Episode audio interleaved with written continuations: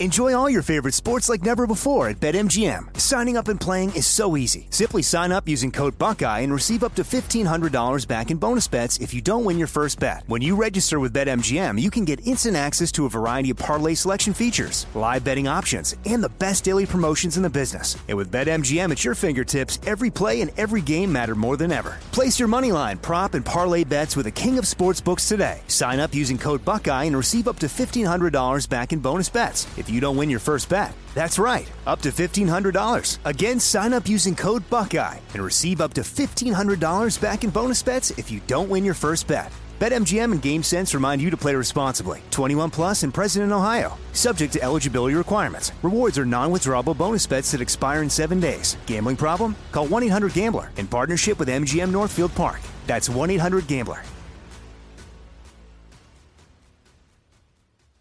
Xfinity has free premium networks for everyone this month, no matter what kind of entertainment you love. Addicted to true crime? Catch killer cases and more spine-tingling shows on A&E Crime Central. Crave adventure? Explore Asian action movies on Haya. Searching for something extreme? Check out skating, snowboarding, and more on Fuel TV Plus, the global home of action sports. And find crowd-pleasing bops on iHeartRadio's Hit Nation playlist. There's new free shows and movies to love every week. Say free this week in your Xfinity voice remote. Me. Focus Features presents Back to Black. I want people to hear my voice and just forget their troubles. Experience the music and her story. Know this, I ain't no Spice Girl. Like never before. That's my daughter, that's my Amy. On the big screen. I want to be remembered for just being me. Amy Winehouse, Back to Black, directed by Sam Taylor Johnson. Rated R, under 17, not admitted without parent. Only in theaters May 17th.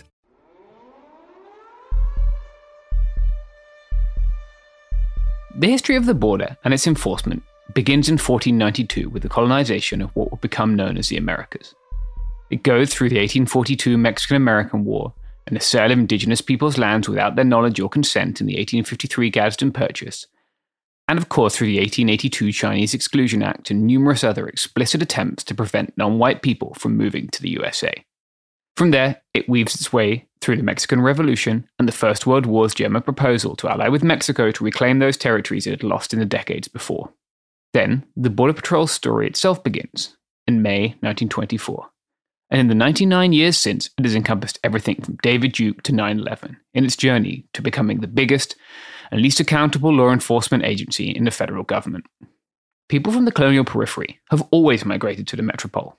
It's why a man called Fat Les singing a song about Vindaloo is basically my country's second national anthem, and why every 4 years France accepts black French men onto its football team before it returns to vilifying them in other forms of discourse. Migration to the United States is no different. Climate change and US imperialism have destabilized and impoverished nations from the Americas to Afghanistan, and driven people to the US border looking for a better life. What's distinct about the US is how obsessed it has become with keeping these people out and enforcing the longest land borders in the world.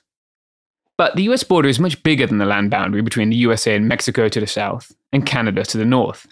If you're listening to this in the United States, the chances are that you live in the border enforcement zone.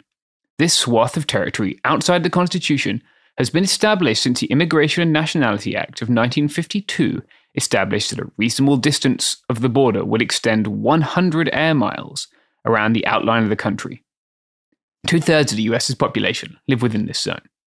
Washington, D.C., San Francisco, Chicago, New Orleans, and Boston are all within it, and that means that CBP agents can search vehicles and vessels to look for property that's in the country without the right documents. They can board public transportation or set up interior checkpoints and stop, interrogate, and search citizens and non-citizens without the need for a warrant. Within 25 miles of the border, they can enter your property provided it's not a domicile. The Fourth Amendment, part of a foundational Bill of Rights the US likes to tout as what makes it different from the rest of the world, doesn't apply when you're near the border. An all-encompassing history of the border and its enforcement is beyond the scope of this podcast. Even a history of the southwest border could take up a whole bookshelf. But we will try and skim the high points here. Let's start with the Gadsden Purchase, when a party of military surveyors first bumped into Tohono O'odham elders as they attempted to draw a line dividing Tohono O'odham people from Tohono O'odham people. The southern border is no more obvious today than it was then, and of course to the O'odham it was and remains an aberration that divides them from much of their ancestral and current homelands. It has, over the years, seen violent enforcement on members of the nation, and a growing encroachment of the Border Patrol into today's Tohono O'odham Reservation, which is the second largest in the USA, but only represents a fraction of the tribe's historical homeland. These surveyors were in the process of finalizing most of the California and Arizona border, a border I drove most of in the days after Title 42. The southern border, as it looks now, was largely shaped by the Treaty of Guadalupe Hidalgo, in which Mexico lost 55% of its territory, including all of what is today California, Arizona, New Mexico, Utah, Nevada, and parts of what is today Colorado, Wyoming, Kansas, and Oklahoma.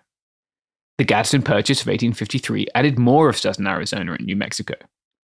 The specific border in San Ysidro was drawn so that San Diego Bay would fall to the north of the line.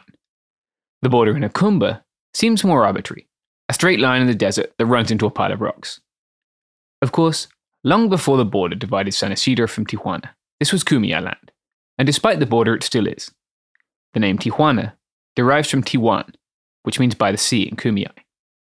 Despite this, the Kumeyaay and many other indigenous peoples were ignored when the border crossed them, and it's becoming harder and harder for them to cross it. In parts of the desert, it can be pretty hard to see the border at all. In 2020, while out with a group of Kumeyaay people who are in ceremony to honor their ancestors, whose burial sites have been and continue to be desecrated by border wall construction, I had to be wary of stepping over it to better frame my shots. The emergency declaration Donald Trump made allowed wall construction to sidestep legislation in place to protect archaeological and sacred sites, but it didn't allow me to sidestep into Mexico to get a better shot. Luckily, BORTAC, a team of armed Border Patrol agents who you might remember from Portland in 2020, provided a guy dressed like he was in the Battle of Fallujah to help me. I would say the border is a line in the sand, but at the time there wasn't a line that was visible at all. In Valley of the Moon, a few miles east of where that BORTAC patrol guard shouted at people stepping too close in 2020, the border wall is about waist high, rusty, and essentially comprised of a single strand of barbed wire. In Hukumba, the 30-foot Trump wall pushes right up to a boulder pile, and then stops. The logic, as much as there can be any logic in spending $25 million a mile to desecrate sacred spaces and defile the landscape, is that people will be deterred from crossing by the harsh landscape, brutally hot days and brutally cold nights. This logic, of course, fails to consider not just where people are going, but why they're leaving the places they've come from. Risking one's life crossing the border makes sense only when one considers the danger that many people in places around the world face every day. It hasn't always been this way. For your reference, here are Reagan and Bush talking about migration in 1980. I'm going to ask you what you would do about Cuba, but now we're going to have some questions from the audience. Yes, my name is David Grossberg, and I'd like to know, do you think the children of illegal aliens should be allowed to attend Texas public schools free, or do you think that their parents should pay for their education? Who are you addressing that to? I think you're first in this. He was looking right at you. I said he was. Look.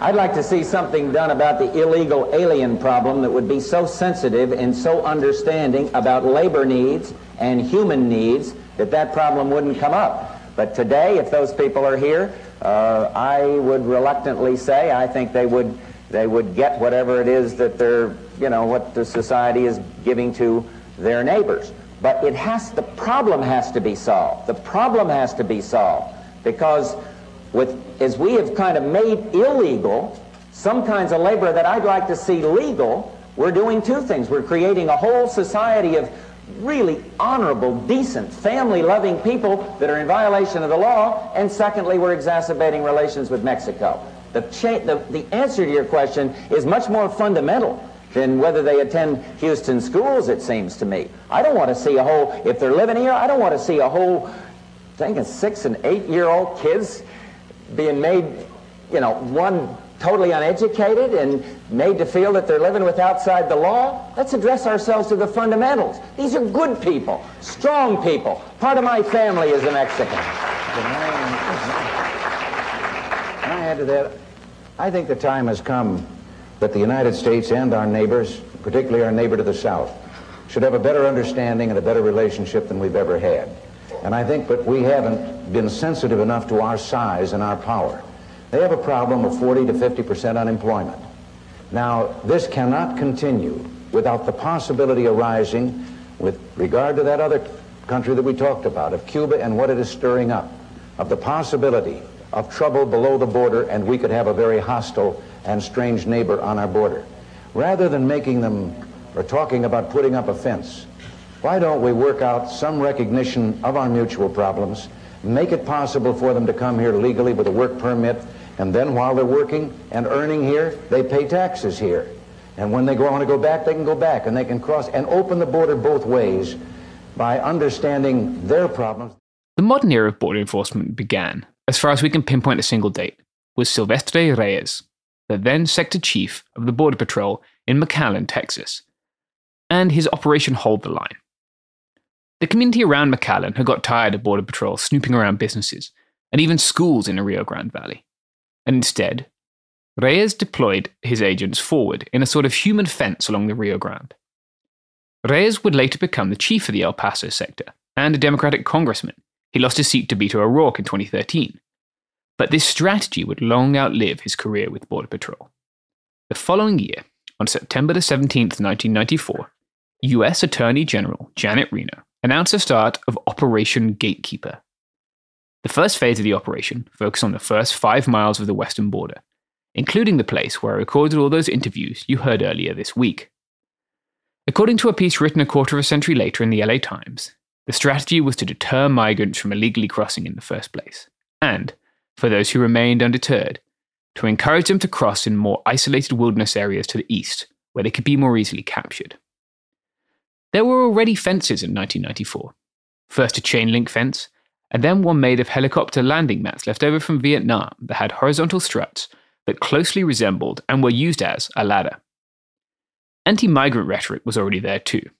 California Governor Pete Wilson became an outspoken advocate for Prop 187, a ballot measure that cut off state services like healthcare and education to undocumented people. Here's a clip of Wilson's re-election ad. They keep coming. 2 million illegal immigrants in California. The federal government won't stop them at the border, yet requires us to pay billions to take care of them. Governor Pete Wilson sent the National Guard to help the Border Patrol. But that's not all. For Californians who work hard, pay taxes, and obey the laws, I'm suing to force the federal government to control the border. And I'm working to deny state services to illegal immigrants. Enough is enough. Governor Pete Wilson. Under the operation, a much higher number of agents were deployed to the border. Apprehensions increased, and with them so did funding for border enforcement. It was around this time that the narrative around the border began to change. It was also around this time, a few months earlier in fact, that the US, Mexico, and Canada entered into the North American Free Trade Agreement, which made it easier than ever for capital to move across the border and take advantage of lower wages in Mexico. To learn a little bit more about Operation Gatekeeper, I spoke to one of the agents who was tasked with executing it. My name is Jen Budd, and I'm a former senior patrol agent with the United States Border Patrol. I was a senior intelligence agent as well at San Diego sector headquarters. Jen has since left the Border Patrol, but she realized that the impact of Operation Gatekeeper on migrants was anything but positive. Yeah, Operation Gatekeeper started in 1994, in October of 1994, and I got to Campo in November of 1995. And so right afterwards, and the fence was just getting to Tecate when I got there, so. Most of my class, I think we had, 40 people graduate or something. Most of them went down to Imperial Beach, and they had a wall there. And so that was the idea, is to fill the San Diego city area with as many agents and weapons and all this. And then that would push the traffic further out to the mountains, making it more difficult for them to cross. And some of them would get injured, and we knew some of them would die. So it was intentional. The death and the injuries, according to management, would deter future crossings. But of course, that's not the case. Alan Bursin, U.S. Attorney in San Diego, was named the so-called border czar by President Bill Clinton a few years later to implement that same gatekeeper strategy across the rest of the southwest border. Bursin saw things a little differently. Neither side claims it, but Gatekeeper was probably the most important domestic achievement accomplished in a purely bipartisan manner through 3 administrations, and the greatest accomplishment since President Eisenhower and the Democrats put together the state highway system in the mid-1950s. But in fact, while apprehensions did drop in San Diego, they spiked by 591% in the Tucson sector between 1992 and 2004. The LA Times quotes the nonpartisan Congressional Research Service as saying, One unintended consequence of this enforcement posture and the shift in migration patterns has been an increase in the number of migrant deaths each year. On average, 200 migrants died each year in the early 1990s, compared with 472 migrant deaths in 2005. Many of those deaths are now in a sector that encompasses the Otham Reservation. The desert there is particularly hard to cross, and the enforcement that began with Operation Gatekeeper pushes more and more people onto the reservation. Tohono O'odham people used to travel between the United States and Mexico fairly easily, on roads without checkpoints, to visit family, go to school, visit a doctor, or perform their traditional ceremonial practices. But after 9/11, the United States and its Border Patrol began a more visible and violent occupation of the reservation. It started with a vehicle barrier in 2007, and it continued with CBP's quote-unquote virtual wall of surveillance technology, cameras, and drones. The Israeli company Elbit Systems has built fixed surveillance towers, which they pioneered in the West Bank, on tribal land, with the permission of tribal council. Meanwhile, other members of the nation strongly opposed the militarization of their homeland, in the name of security of whatever homeland the Department of Homeland Security is securing. I'll quote here from Todd Miller, whose excellent work on the border is required reading for anyone interested in the subject. Amy Juan and Nellie Jo David, members of Tohono O'odham Hermagicum Rights Network, TOHRN, joined a delegation to the West Bank in October 2017, convened by the Palestinian organization Stop the War. It was a relief, Juan says, to talk with people who understand our fears, who are dealing with militarization and technology. In 2017, Tohono O'odham Vice Chairman Verlon Jose said that a wall will be built, quote, over my dead body. And the tribe released a video saying there is no Otham word for wall. The 62 miles of the border on their reservation would remain without one, they said. By 2020, the Trump administration had forced through a wall on much of the border using what is known as the Roosevelt Reservation. This is a 60-foot wide strip of land that the federal government owns along the border in California, Arizona, and New Mexico. Although much of the Otham Nation remains wall-free, and some has what's called a vehicle barrier or a Normandy barrier, approximately one-third of the Roosevelt Reservation is on tribal land. Since 2005's Real ID Act, environmental surveys and laws have been waived for border security, and this gave the Trump administration a way to justify the destruction of Otham and Kumeyaay burial grounds, saguaro cacti that the Otham see as relatives, and other sacred sites along the border, despite efforts by tribal members and allies to stop the construction. Members of the Tohono O'odham Nation have been pepper sprayed, beaten, tailed, and shot by Border Patrol. In 2002, a Border Patrol agent ran over and killed an Otham teenager. Last week, the same night I was waiting down by the border for the end of Title 42, Border Patrol agents shot and killed Raymond Mattia, an Otham man who had called and asked him for help. He was shot 38 times, just 2 feet from his front door, according to his family. While Mr. Mattia's death is still being investigated, the Border Patrol has a long tradition of literally getting away with murder. This is because they investigate themselves, using so-called critical incident teams. I talked to Jen about what those teams do. And so what they would do is they would get there first on the scene, because we would call them first. We wouldn't call anybody else. We'd call them first. And then they come, they get rid of the witnesses. They set the scene up the way we want it to be done. And they tell you the narrative that you're going to stick with. You talk to your union reps, and it's all this giant cover-up.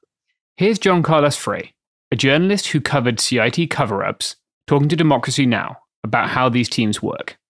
Within the actual agency of the U.S. Border Patrol, there is an investigative body called CIT, the Critical Incident Team. They are tasked with investigating incidents that involve Border Patrol, and it can be anything from a car accident to, in this case, an individual who's killed at the hands of the U.S. Border Patrol. In this particular case of Anastasio Hernandez Rojas, Border Patrol agents deleted video.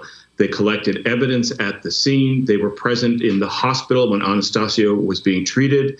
They were present at the autopsy. They fudged reports. They deleted reports. They coached their own agents on what kind of testimony they were to give. They were present at every one of the depositions. They made sure that they were the victims in this case. And when I say that, what I mean is that Border Patrol agents, CIT team agents, make sure that Border Patrol agents are looked at as the victims in any sort of an incident, meaning that they are allowed then to use lethal force. If a Border Patrol agent has rocks thrown at them, or in the case of Anastasio, they allege that Anastasio was violent and that he was kicking and punching and he needed to be subdued. If we take a look at the videotape, that's not actually what happened. He's handcuffed, he's prone on the ground, his face is down, agents are on top of him. But if you read the reports in this case that were prepared by CIT, Anastasio was a violent man and needed to be subdued. In 2021, Border Patrol was ordered to disband these teams. But Jen says they simply moved them somewhere else and gave them a different name. So then they said that they disbanded them because we brought the truth out and how they did all this, and we proved it. But what they actually did is they did a retention. So they had the Border Patrol agents resign from the Border Patrol and move over to CBP OPR, and rehired them under there. So the team that likely went to go investigate the Tohono O'odham killing, I believe his name is Raymond Mattia, is likely the Border Patrol CIT teams. So if the Border Patrol agents, a lot of people don't understand, it's like a cult, you know. They always say you bleed green, you know, and you don't go back from green, and probably one of the few that ever left, you know, and tells the truth about it. Of course, the vast majority of people whose families will never find justice because of these CIT teams are not white. And of course, Border Patrol has long-rooted links to white nationalism. In 1977, about 45 minutes from San Diego, and another 45 minutes from Mocoumba, David Duke, Grand Dragon of the Knights of the Ku Klux Klan at the time, announced the official beginning of Klan Border Watch. Duke claimed there were hundreds of Klansmen on the border, but local newspaper The Desert Sun reported that there were, in reality, at least 10. I'll quote directly from The Desert Sun's reporting at the time here. Duke said Klansmen would refrain from direct contact with illegal aliens. If any are found, he said, Klansmen would not talk to them or contact them. But if any illegal crossings are seen, they're going to use CB radios to relay the information to Border Patrol, Duke said. Duke, of Metairie, Louisiana, claimed the Klan has the support of the American people in helping the Border Patrol stem the influx of illegal aliens into this country. He claimed the illegal aliens take jobs away from US citizens. We feel this rising tide washing over our border is going to affect our culture, he told reporters at the time, in a statement that wouldn't sound out of place on Fox News today. In response, more than 1,500 brown berets threatened to rally against Duke, and protests far outnumbering his patrols popped up along the border. In the late 1970s and early 1980s, Texas Knights of the KKK leader Louis Beam, a Vietnam War veteran who had helped to organize and promote Duke's border stunt, established paramilitary camps around Texas and trained children as young as 8 in the deadly guerrilla warfare tactics he learned overseas. He rallied white fishermen against Vietnamese migrants and burned their boats.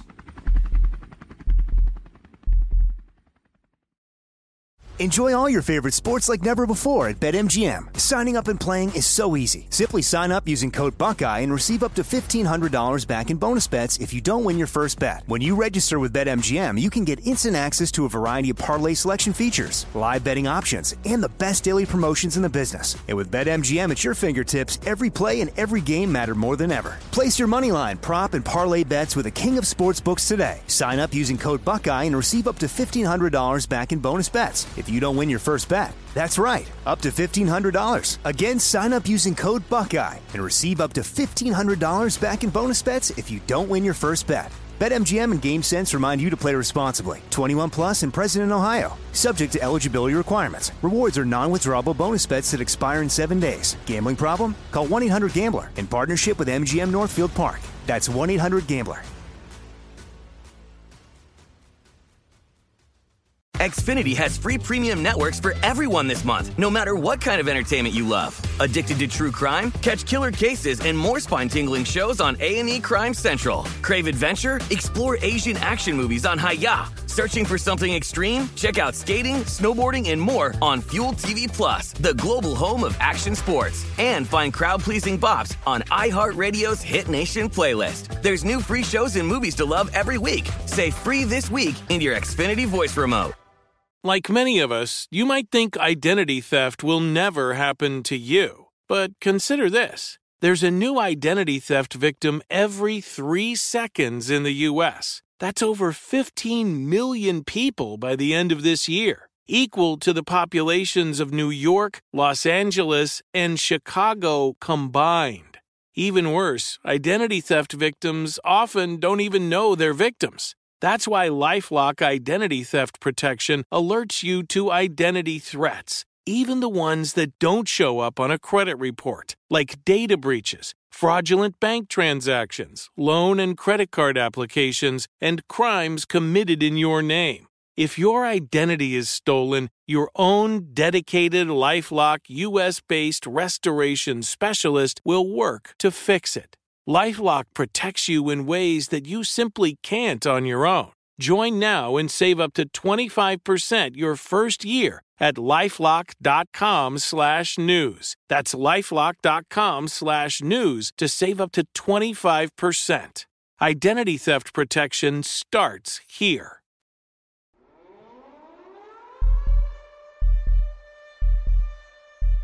In 2019, a Border Patrol agent from Nogales named Matthew Bowen was accused of knocking down a Guatemalan man with his vehicle and then lying to a court about the incident. The prosecutors in the case showed the jury text Bowen sent, including one which called migrants, quote, disgusting subhuman shit unworthy of being kindling for a fire. In several text messages, Bowen references, quote, tonks. This is a derogatory term for border crossing migrants. The origins of the term are a little bit unclear, but it seems to be derived from the sound of a flashlight hitting the back of someone's head.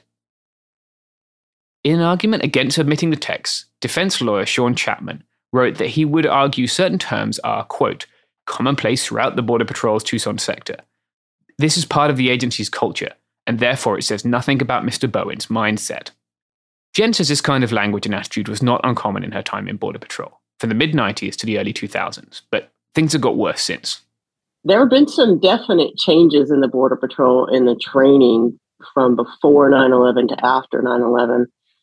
And what you also see, so their vocabulary has changed. So like they refer to migrants and asylum seekers as invaders. We never used that term prior to 9/11. And we did have racist words that we used for them, and I use them as well. I'm not denying that. Of course, this kind of language isn't just restricted to Border Patrol. The U.S. has become a dumping ground for everybody else's problems. Thank you. It's true. And these are the best and the finest. When Mexico sends its people, they're not sending their best. They're not sending you. They're not sending you. They're sending people that have lots of problems, and they're bringing those problems with us. They're bringing drugs, they're bringing crime, they're rapists, and some, I assume, are good people. There has been white supremacist violence at the border ever since Duke, and long before. Often it's been at the hands of groups outside of the state. Sometimes it's been at the hands of the state. In Arizona, groups like Arizona Border Recon and Minutemen American Defense have terrorized border communities for decades and gained renewed momentum from Trump's consistent demonization of migrants. I spent a bit of time looking for them in the desert in Arizona last week, but I didn't see much. Not that I really wanted to. Interaction with these militias, probably far more often than we have documented evidence for, can be fatal, just like interaction with Customs and Border Protection. Here's just one example, culled from David Newitt's excellent book, And Hell Followed With Her. On May 30th, 2009, Shauna Ford, Jason Eugene Bush, and Albert Gaxiola, all members of Ford's vigilante group Minuteman American Defense, forced their way into Raul Flores Jr.'s home in Aravica, Arizona, by pretending to be Border Patrol agents. The group planned to steal and sell drugs that they thought Flores had in his house. The FBI knew about this, but did nothing to stop them. Finding no drugs in the house, the vigilantes murdered Flores and his 9-year-old daughter, Brisenia. Flores' wife and Brisenia's mother, Gina Marie Gonzalez, was shot 3 times. She played dead, but when attackers returned, she exchanged fire with them using her husband's handgun. In doing so, she hit Bush. Bush had previously been charged with the September 1997 execution of an Aryan Nation associate for the supposed crime of being a race traitor. Both Ford and Bush are currently on death row in Arizona. The KKK was not the only group recruiting children for border patrolling. Since the mid-1980s, the Border Patrol's Explorer program has recruited young men and women of high school age. The program is chartered through Learning for Life, which is a subsidiary of the Scouts of America. For kids, often the children of immigrants, living in border towns where industry has long since gone and a decent wage is hard to come by, the program offers the chance at a starting salary of $62,000, twice the median income in some of these towns. Young explorers will learn tracking, survival, shooting, and how to detain and process undocumented migrants, people who in some cases are walking in the footsteps of their own parents. According to an article by Morley Music in The Nation, young explorers have to earn the right to their uniform by participating in a 60-hour Basic Explorer Academy, at which they learn CPR, drills, and the methods of conducting vehicle stops. It also offers courses in radio communications, public speaking, report writing, and ethics and integrity, and introduces the youth to criminal, juvenile, immigration, and Fourth Amendment law. While I was writing this, I checked out the San Diego sector page, which seems to show young people running, shooting, and one who looks like he's just been maced in the face. The next photo on the Facebook page dedicated to this Border Patrol sector shows a man in handcuffs. Above this is a video of someone dropping a child from the top of the border fence. Without figures from the CBP, it's hard to tell if participation in the Explorers has dropped as public awareness of family separation, assault, and other behaviour doesn't exactly fit with the Border Patrol's motto, honour first, has spread. I asked Jen for her take on the Explorer programme. Well, I call it Border Patrol Youth because it reminds me a lot of the Hitler Youth, where we go into the high schools and we get the kids that are in trouble, and typically they are Latino-dominant high schools, and we teach them how to be mini Border Patrol agents, and we teach them to hate somebody else instead of themselves. We indoctrinate them into the same stuff that I was indoctrinated to. But it's even gone so far now as to they do the dog and pony shows at the elementary school. So they're getting them when they're like 6, 7 years old. And they go there with, you know, a little Border Patrol bulletproof vest and put them on them and take pictures and put it on social media. And they have them sit in their trucks and turn the sirens on and all this other stuff. That indoctrination is crucial to Border Patrol culture. And to be honest, the reason I wanted to talk to Jen was to understand it better. In Hokumba, I'd seen a young Border Patrol agent, a woman, giving volunteers rides. I'm not about to get into a Border Patrol truck myself, and I wasn't going to get a response if I asked the agent how she squared up her role in holding people in the desert with the fact that some volunteers said she'd spend her own money buying supplies. Jen said that this kind of behavior can be pretty common with young agents. And I had intended to go to law school to be a civil rights attorney when I joined the Border Patrol. And for me, I ignored my core values and ignored that I was enforcing laws that sent thousands of human beings to their deaths because I felt like I was trying to survive. I was raped in the academy by a fellow agent, and they covered that up. And I was really trying to get out of the South and start my life. I often say, like, especially with female agents, they call us the fierce 5% because there's never been more than 5% women in the Border Patrol ranks. And they say, oh, it's because it's very hard. It's not because it's very hard. I mean, it is very hard to get through, but it's because they're sexually assaulting us all the time in the academy and harassing us. So I go back and forth in my mind, and I would imagine this young woman, you know, she has days where she arrests some pretty decent criminals every now and then, once in a blue moon, but the majority of them, if she's paying attention and not completely self-absorbed, she'll realize that they're not criminals and their family's just simply seeking asylum. So she at some point has to decide in her mind, is this what I got into? Is this what I want to do with my life? In the wake of 9/11, and quite tellingly, the Border Patrol moved from oversight by the Department of Justice to the new Department of Homeland Security. This move, from justice to security, has been echoed in its recruiting, which once drew heavily on those with humanitarian aid experience, and now tries to appeal to veterans of the 2 decades of war that have accompanied the growth of DHS since 2001. When the DHS was first established, the name struck many as problematic. In the 2002 article in the New York Times, Elizabeth Becker wrote that the name had worrying similarities to the way the Nazis talked about their fatherland, and it didn't really fit with the way Americans spoke. Nobody in 2001 was talking about the homeland. But 2 decades and billions of dollars later, it's hard to find much in the way of criticism of the agency in DC, despite the fact that the 2022 budgets of CBP and ICE were $16 and $8 billion respectively, And every year since 2001, DHS has obtained more guns, more drones, and more surveillance technology that is inevitably used to spy on citizens as well as non-citizens. Enjoy all your favorite sports like never before at BetMGM. Signing up and playing is so easy. Simply sign up using code Buckeye and receive up to $1,500 back in bonus bets if you don't win your first bet. When you register with BetMGM, you can get instant access to a variety of parlay selection features, live betting options, and the best daily promotions in the business. And with BetMGM at your fingertips, every play and every game matter more than ever. Place your moneyline, prop, and parlay bets with the king of sportsbooks today. Sign up using code Buckeye and receive up to $1,500 back in bonus bets. If you don't win your first bet, that's right, up to $1,500. Again, sign up using code Buckeye and receive up to $1,500 back in bonus bets if you don't win your first bet. BetMGM and GameSense remind you to play responsibly. 21 plus and present in Ohio, subject to eligibility requirements. Rewards are non-withdrawable bonus bets that expire in 7 days. Gambling problem? Call 1-800-GAMBLER in partnership with MGM Northfield Park. That's 1-800-GAMBLER.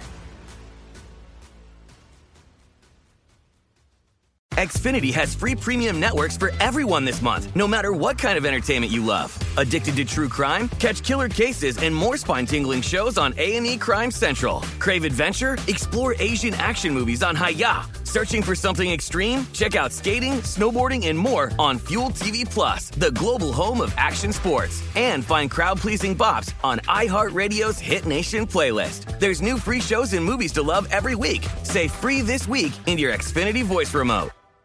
Trinity School of Natural Health can help you be part of the fast-growing health and wellness industry.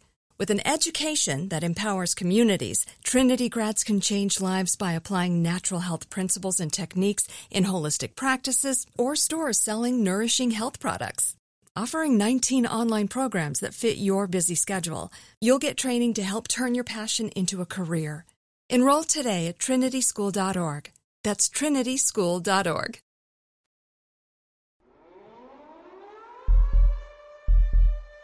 In 1995, there were about 4,000 CBP agents. By 2020, there were 20,000, with 17,000 stationed on the southern border.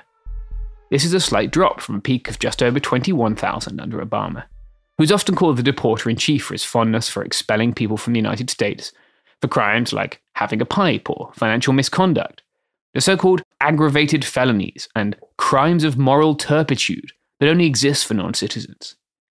These agents today have the ability to operate in what the ACLU calls a constitution-free zone, and can conduct suspicion-free searches of electronic devices, use cell site simulators, and sweep up data about thousands of people never accused of any crime. One of the more notable examples of this happened only a few yards from where I was recording last week in San Ysidro. It's a story worth recounting in detail, because it brings together the themes we've spoken about so far: demonization of migrants, government overreach, and a frank disregard for international and national law. In late 2018, I was enjoying a break from work in a caravan near Ensenada. If you think back to that time, right before the midterms, you might remember some of the rhetoric that circulated around a large group of migrants making their way to the southern border. I'll play some of the clips from Fox that NPR cut together in their coverage of the issue. The sympathetic, overwrought coverage of this invading horde is, calling it a caravan is a misnomer. And frankly, sickening. Or sample the chipper morning show, Fox and Friends. I've gotten so many email from people who said, don't call it a caravan, call it an invasion. Yes. Is that fair? Host Steve Ducey put the question to conservative pundit Michelle Malkin. Of course it is. It is a full-scale invasion by a hostile force, and it requires our president and our commander-in-chief to use any means necessary to protect our sovereignty. CNN's Brian Stelter found that Fox News featured segments using the phrase invasion more than 60 times this month about the migrants. On Fox Business Network, Lou Dobbs' program invoked it dozens of times. Trump ordered 5,000 troops to the border. He tweeted yesterday, quote, "This is an invasion of our country." And Trump has, without evidence, claimed gang members and criminals and Middle Easterners are among them. Over on Fox, guests have similarly, without supporting facts, suggested people from ISIS and the Taliban might be among those migrants. Even so, the network's chief news anchor, Shepard Smith, tried to put on the brakes yesterday. Tomorrow is 1 week before the midterm election, which is what all of this is about. There is no invasion. No one's coming to get you. There's nothing at all to worry about. This month, Fox hosts and guests have repeatedly questioned whether the migrants might bring in infectious diseases, again without evidence. Laura Ingram. We don't know what people have coming in here. We have diseases in this country we haven't had for decades. I'll leave you to process the incredible irony of the network that killed a decent percentage of its viewers by denying that COVID was serious or a disease, or that vaccines and masks were useful, panicking about infectious diseases just 2 years before the pandemic began. The Tree of Life shooter, who we won't name here, who is currently facing a death penalty trial for murdering 11 people in a Pittsburgh synagogue, was obsessed with the caravan. The victims of the largest anti-Semitic mass murder in US history included a beloved community doctor, a great-grandmother, and a couple who'd gotten married at the same synagogue more than 60 years earlier. The shooter's last post on hate speech social media site Gab, posted just minutes before the synagogue massacre began, spells it out, with a reference to the Hebrew Immigrant Aid Society, the Jewish nonprofit that resettles refugees in the United States. Hayas likes to bring invaders to kill our people. I can't sit by and watch my people get slaughtered. Screw your optics, I'm going in. The shooter was obsessed with the idea that a caravan of migrants was not a group of people trying to save their own lives, but a coordinated and somehow Jewish-led invasion and attempt to demographically restructure the United States. If you're wondering where he got that idea from, here's America's favorite job seeker Tucker Carlson on the caravan. Over the past month, a caravan of Central American migrants has gradually made its way up from Honduras through Mexico all the way to Tijuana, opposite San Diego. At one point, Mexican authorities claimed they broke up the group, and American media, of course, dutifully reported that they did. But they didn't. That was just a PR gesture and a temporary one. In fact, during parts of the trip, Mexican police escorted the migrants northward. In other words, the Mexican government abetted illegal immigration into this country, as it has done for many years. Well, tonight the caravan is on our southern border. Rather than wait for the crossing station at San Ysidro to open, many of them just jumped the fence. Some waved Honduran flags when they got to the top. And that tells you everything. When you arrive in a country to contribute to it and to assimilate into its culture, you don't wave the flag of a foreign nation. That's when you do in triumph when you invade a country. On my way home from Ensenada in 2018, I saw that, quote, invading horde in the Benito Juarez sports complex, and promptly turned around and went back. My instinct as a journalist is to cover things like this, but my instinct as a person is to help first. On the first day I was there, with two friends I know from the weird world of pro cycling, things were pretty bad. We'd obtained a backpack full of stroopwafels that a friend who makes stroopwafels had given us. Once we gave those out, I talked to a few people about what they needed. We coordinated with mutual aid groups in Tijuana and offered to support however we could. In the next few weeks, my friends and I spent tens of thousands of dollars at a Tijuana Costco, received thousands of dollars in donations from people we hadn't seen in years, and in one memorable instance, rigged up a projector that someone had tactically obtained from an office to a DVD player which we'd installed in the roof of a dilapidated nightclub full of little children and their mothers, so they could watch Beverly Hills Chihuahua and forget about the fact that the country they were traveling to was portraying these little infants as invaders. I have a lot of very complicated memories of those few weeks. Little girls braiding my hair. Little boys and girls trying to comprehend exactly how I could be this bad at football. And people from San Diego churches, Tijuana anarchist kitchens, and mutual aid groups around the region coming together to look after a group of people who'd been so heavily demonized by folks who'd never met them or even been here. Here's Trump defending calling the caravan an invasion and simultaneously explaining why migrants' low-wage labor is desirable for people like him. Thank you, Mr. President. I wanted to challenge you on one of the statements that you made in the tail end of the campaign. In the midterms. That here we go. That this caravan was an invasion. As you know, Mr. President, I consider it to be an invasion. As you know, Mr. President, the caravan was not an invasion. It's a group of migrants moving up from Central America towards the border with the U.S. Thank you for telling me that. I appreciate it. Why did you characterize it as such? Because I consider it an invasion. You and I have a difference of opinion. But do you think that you demonized immigrants in this election to try to keep them? I want them to come into the country, but they have to come in legally. You know, they have to come in, Jim, through a process. I want it to be a process, and I want people to come in, and we need the people. Your campaign. You know why we need the people, don't you? Because we have hundreds of companies moving in. We need the people. Trump, as you heard in the clip, used the migrant caravan as a prop for his racist and bigoted midterm campaign. It didn't work, and he lost control of the House, but he did succeed in forcing these people to spend months in the cold, first in a sports stadium, and then in an old nightclub. even as the migrants gradually reduced in number, with many finding work and a new life in Mexico, and some finding their way north. The long legacy of that caravan was only just starting. In the months that followed, journalists who'd covered the caravan, as well as those who offered assistance to caravan members, said they felt they'd become targets of intense inspections and scrutiny by border officials. I got pulled into secondary only once during this time, and that was entering Mexico. The worst I got was a chance to inspect my 1980 pickup truck's oil pan. But for others, things weren't so easy. Homeland Security Investigation Special Agent turned whistleblower Wesley Peternak helped NBC to document that, under the umbrella of what was called Operation Secure Line, the Department of Homeland Security created a database of activists, journalists, and social media influencers tied to the migrant caravan. When they crossed the border, individuals in that database were often subjected to hours-long screenings, and in some cases had flags placed on their passports. A PowerPoint slideshow which Peternak leaked to NBC7 lists some of the people. Some of them have been guests on this show. They include 10 journalists, 7 of whom are US citizens, a US attorney, 48 people from the US and other countries who are labeled as organizers, instigators, or having unknown roles. The target list also includes organizers from groups like Border Angels and Pueblos Sin Fronteras. I asked journalist Brooke Binkowski to describe her experience of increased border scrutiny in 2018. If you don't have a pre-approved card, you have to go through, wait in this long-ass line, and then, you go and get vetted by CBP. They ask you some questions, or they just wave you through, depending on what kind of day they're having or whatever. So in my case, I started getting pulled into secondary inspection more and more. So they would wave my car over and then take me into this secondary place where it's sort of like this back, it's like a Quonset hut sort of. And in it, all these cars drive in and out, and they'll go through your things. They'll get in your face, they'll do all kinds of stuff. And I don't, there have to be cameras in there somewhere, but I've never seen any. So I just kept getting pulled into secondary more and more, as though I was a suspicious person, as though I was suspected of something. And every time I asked, they'd be like, I don't know. It's just random, ma'am, it's just random. So actually this started about 2014 for me. But it started to escalate in 2018 started to escalate. And I was like, oh, fuck the Trump administration. Of course, it's going to escalate, right? Under Trump, she said things got worse.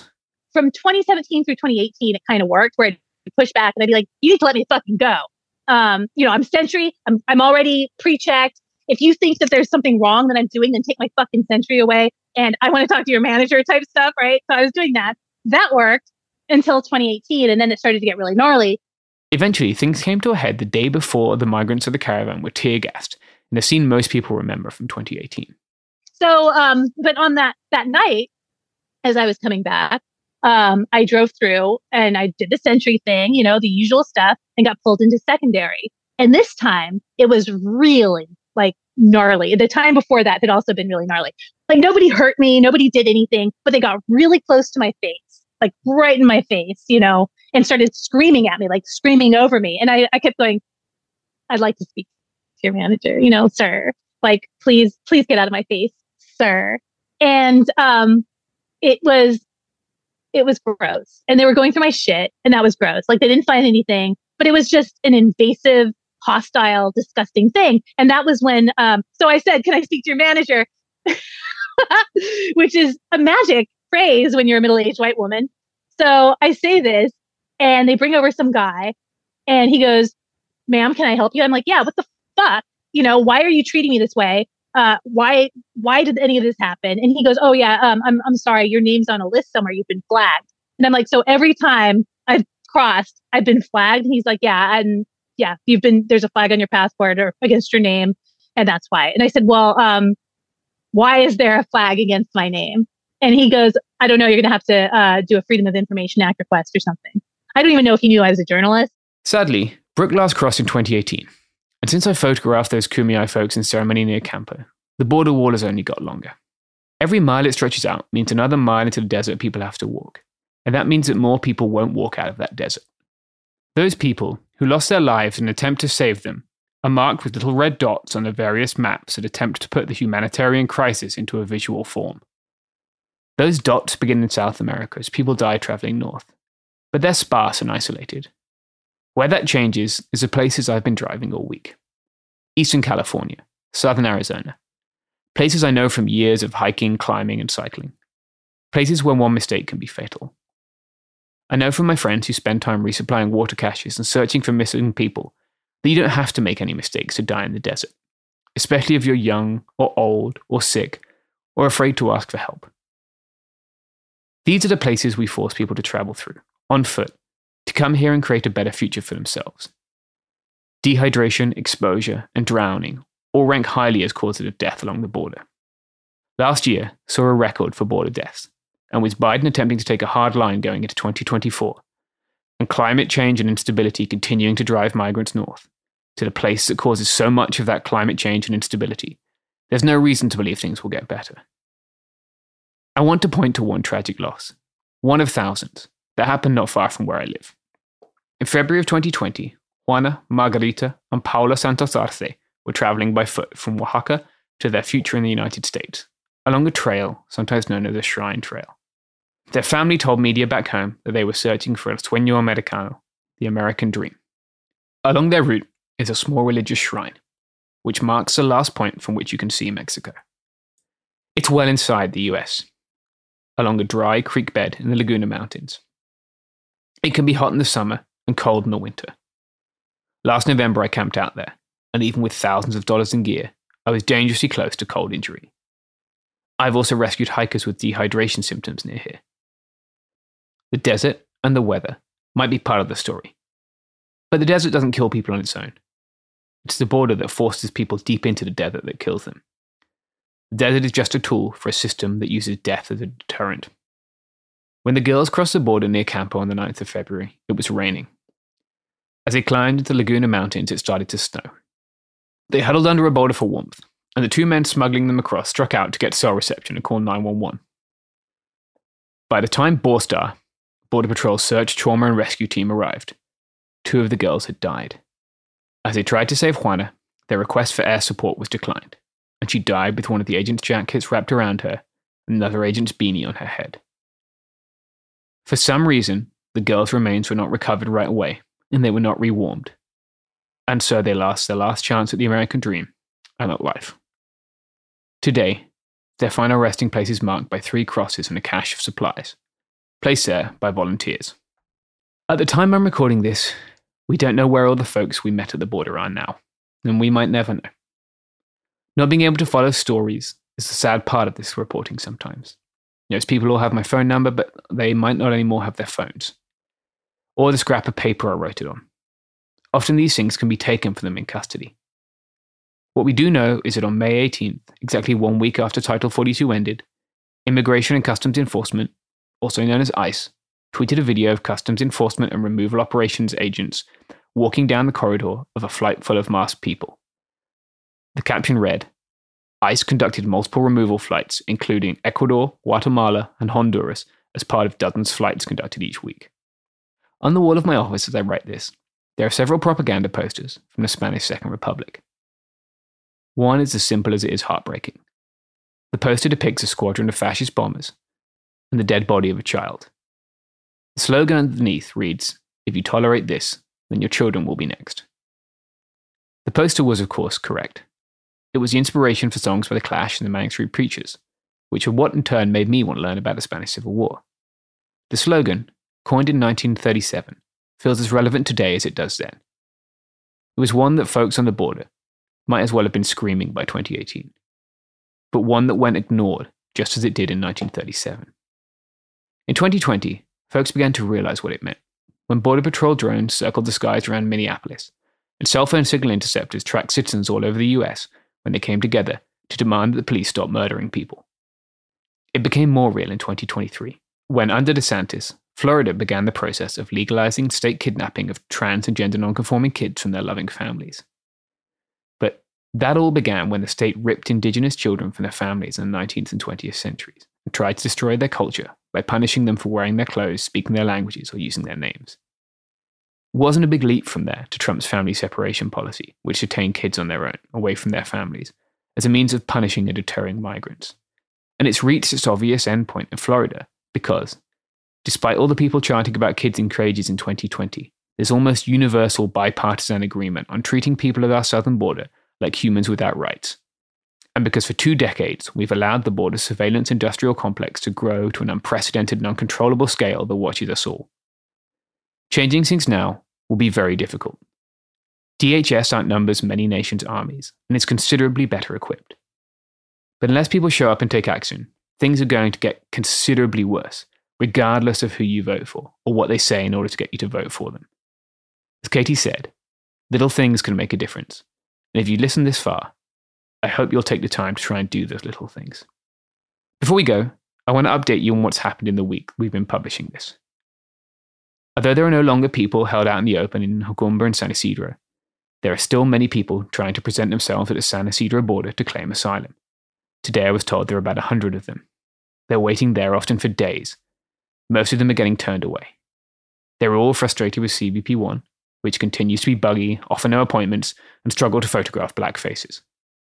I also wanted to mention some of the organizations you can find and donate to if you'd like to support their efforts.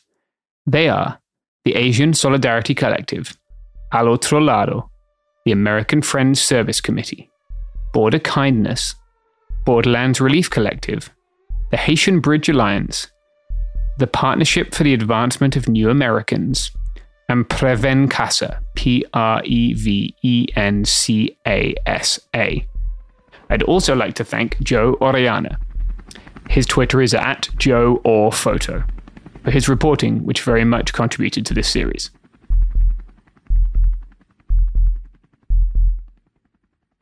It Could Happen Here is a production of Cool Zone Media. For more podcasts from Cool Zone Media, visit our website, coolzonemedia.com, or check us out on the iHeartRadio app, Apple Podcasts, or wherever you listen to podcasts. You can find sources for It Could Happen Here updated monthly at coolzonemedia.com/sources. Thanks for listening. Xfinity has free premium networks for everyone this month, no matter what kind of entertainment you love. Addicted to true crime? Catch killer cases and more spine-tingling shows on A&E Crime Central. Crave adventure? Explore Asian action movies on Haya. Searching for something extreme? Check out skating, snowboarding, and more on Fuel TV Plus, the global home of action sports. And find crowd-pleasing bops on iHeartRadio's Hit Nation playlist. There's new free shows and movies to love every week. Say free this week in your Xfinity voice remote. Trinity School of Natural Health can help you be part of the fast-growing health and wellness industry. With an education that empowers communities, Trinity grads can change lives by applying natural health principles and techniques in holistic practices or stores selling nourishing health products. Offering 19 online programs that fit your busy schedule, you'll get training to help turn your passion into a career. Enroll today at trinityschool.org. That's trinityschool.org.